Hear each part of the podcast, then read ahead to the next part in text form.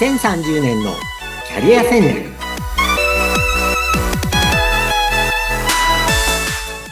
こんにちは。人材開発コンサルタントの山岸真嗣です。お相手役の相本幸子です。山岸さん今回もよろしくお願いいたします。はいよろしくお願いします。さてここ前回までの2回はおすすめのキャリアにまつわる映画考えさせられる映画を教えていただいてるんですけれども今回はどうしましょうか？はい、えー、今日はその映画の紹介の3回目で、はいえー、4つの映画をご紹介します。はい、えー、今日のテーマはですね、どんな仕事も美しい、やってみれば楽しいみたいなことですね。はい。で、今日ご紹介するのは、えー、最初はスーパーの女っていう日本の1996年の映画。はい、えー、そして二つ目は2006年のフラガール。えー、これはね、あの、ご覧になった方も多いんじゃないかなと思うんですけど、で、三つ目は、えー、2008年の送り人。えー、四つ目は、えー、アメリカ映画で2009年のインビクタスという映画があります。はい、えー、その4本についてご紹介します。まず、えー、今日の1本目ですけども、えー、スーパーの女、1996年の伊丹十三監督の、えー、作品なんですけども、はい。これはあの、えー、パートの主婦がですね、えー、ダメなスーパーを立て直すコメディなんですよ。これあの、伊丹十三監督って他にも、あの、丸さの女とか民房の女とか、あの、ラーメン屋さんを立て直すタンポポっていう、あの、のとかで、すごい、あの、ある仕事を深く掘り下げて研究して、あの、リアリティを持ってこう、描く。まあ、でもコメディなんですけど、それが上手なんですよね。で、この、ま、スーパーの女は、あの、で、監督の奥さんの宮本信子さんが主演で、まあ、これ、いつもこの奥さんの宮本信子さんが主演だと思うんですけども、で、あと、脇役が津川雅彦さんだったり、あの、悪、悪い役が伊藤史郎さんだったりして、面白いコメディになってます。はい。これ、あの、中身は、結局その伊藤史郎さん、悪い、えー、スーパーの社長、安売り大魔王っていう、まあ、いかにも安売り大魔王っていう、あの、まあ、とにかく、売れればいいやみたいな会社の社長が、あの、近所に店を出して、こう、まあ、小さい食品スーパーの同級生がすごい苦労してるっていうところから始まって、で、この宮本信子さん扮する、え、まあ、パートの主婦ですよね。が主婦目線でいろんなことを提案して、こう、良いスーパーとして近所の主婦に認めてもらって、え経営が立ち直るっていう話なんですね。うんですから、あの、この話を見て、私なんかもすごく、これ、96年の映画なので若い時に見たと思うんですけれども、勉強になりました。もう本当に、あの、まあ正直、スーパーマーケットでこれだけこう工夫をする。例えばね、こういう場面が出てくるんです。野菜の切り方。うん、野菜の切り方をどう切るかで、えー、鮮度が保って美味しく食べられるっていう切り方が、野菜のプロから見るとあるらしいんですよ。なるほど。うん。で、そういうのを、こう、パートのメンバー、アルバイトのメンバーで、こう、ディスカッションして決めていくとかですね。うんでこれはあの本当に日本の会社が得意な現場の業務改善のプロセスそのものなので、これはあの本当に、で、そういう小さいことの積み重ねなんですよね。現場が良くなっていくって。で、それをすごくこの伊丹監督は、もう、あの、スーパーすごく多分研究して、こう、いろんな人の話を聞いて、こう、リアリティのある作品になっていると思います。ですから、こう、本当に、こう、現場活動、企業の中で現場活動を良くしていく。これ、もうどんな仕事にでも通用する業務改善のお手本だと思っているので、まあ、この作品でも、タンポポ、ラーメン屋さんもそうなんですけども、はい、あの、すごく勉強になりました。うん。ご興味ある方、ご覧になっていただくといいと思います。で、パートの立場でもね、やれることは、言えることはいっぱいあるんですよ。うん、うん。で、私なんかも経営コンサルで業務改善の仕事をやることもあるんですけれども、やっぱりね、みんなが自由に意見を出して、えっ、と、やっぱり現場を知ってる人の意見を取り上げていくっていうのが基本なんですね。はい。これがスーパーの女です。はい。えー、2本目いきます。はい。2本目は、えー2006年のフラガール。これはですね、あのーい、福島県の常磐炭鉱が、うんえーもう石炭が出なくなって、廃鉱、まあ、閉山ですよね。になるときに、えーまあ、1960年代なんですかね。えっ、と、閉閉山になるときに、なんとかこう街を、街に人を残したいっていうことで、炭鉱の人たちが、えーあったかいお湯が出るので、それを使ってこう、ハワイアンセンターを作る。はいで、今でもこれ、あの、当時常磐、常磐ハワイアンセンターって言っていて、で、えっ、と、今はスパリゾートハワイアンではい。すね。ねこれ、映画ご覧になりました？はい、見ました。青井優ちゃん可愛いなと思って見てました。そうですよね。で、こう、やっぱり青井優ちゃんとか、あの、しずちゃんですよね。南海キャンディーズのしずちゃんも。あの、要するに、田舎の、こう、地元の、こう、炭鉱の娘たちが、えっ、と、街を救うために、フラダンサーを目指して頑張るっていう話ですからね。これが実話なのがすごいですよね。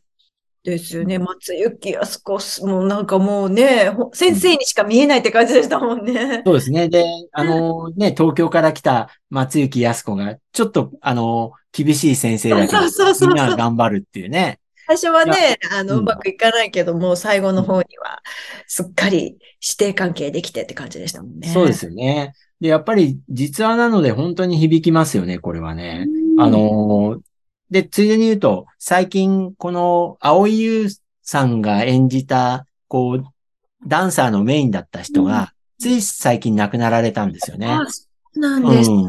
8月ですかね。で、あー79歳で亡くなられて、この方がだから、もともと青井優さんみたいに、こう、地元の人で、高校出て、こう、ゼロから頑張ってメインを張って、その後だからトレーナーになってたみたいですけどね、ずっと。ううんん。やっぱり、すごいですよね。その地元活性化のために、ハワイアンセンター作っちゃって、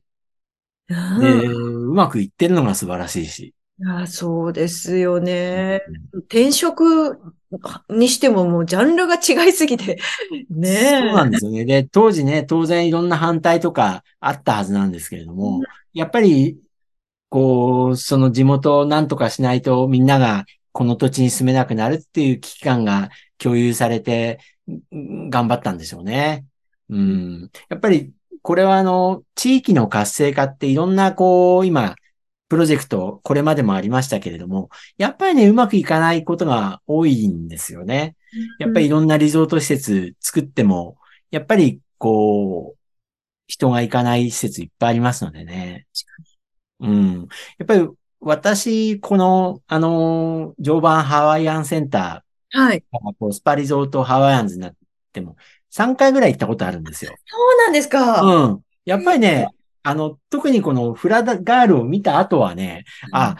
やっぱその歴史を感じるので、で、またね、行くとね、昔の写真とかもいっぱい貼ってあるんですよ。そうするとね、歴史を感じてね、あ、みんな頑張ったんだね、と思って応援したくなりますよね。ああ、映画の後に行くとね。そうですね。うん映画の前もね、実は私、茨城県に住んでたことがあるので、行ったことあるんですけど、なる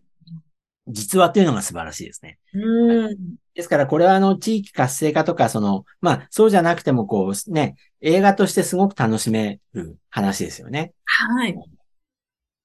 で、二つ目がフラガールです。で、三つ目の作品、今日ご紹介するのは、えー送り人。はこれは、えっ、と、2008年に、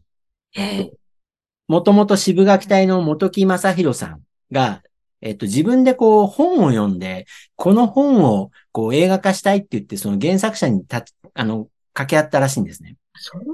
なんですね。それぐらいこの本木正宏さんの、こう、この送り人って映画への思いがすごくあったようです。うん。で、えっ、と、主演が本木さんで、えっ、と、その、あ奥さんが広末涼子さん。で、あと、この会社の社長が山崎努さんっていう、うんまあ、あの、名俳優で。で、これは送り人ってのは何かというと、えっと、脳幹視という仕事で、これね、私もこの、多分皆さんも映画を見るまでそういう仕事があるんだって知らないと思うんですけども、やっぱりこう、人が亡くなった時に、えー綺麗にそのご遺体を、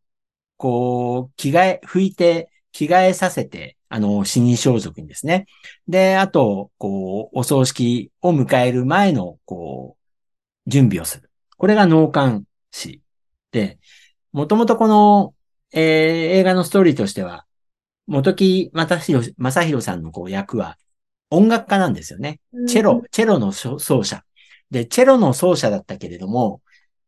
えー楽団があんまりうまくいかなくて解散になっちゃって、はい。失業してしまいましたと。で、失業してしまったので、しょうがなく、山形が故郷で、山形に帰って、えっ、と、仕事を探したら、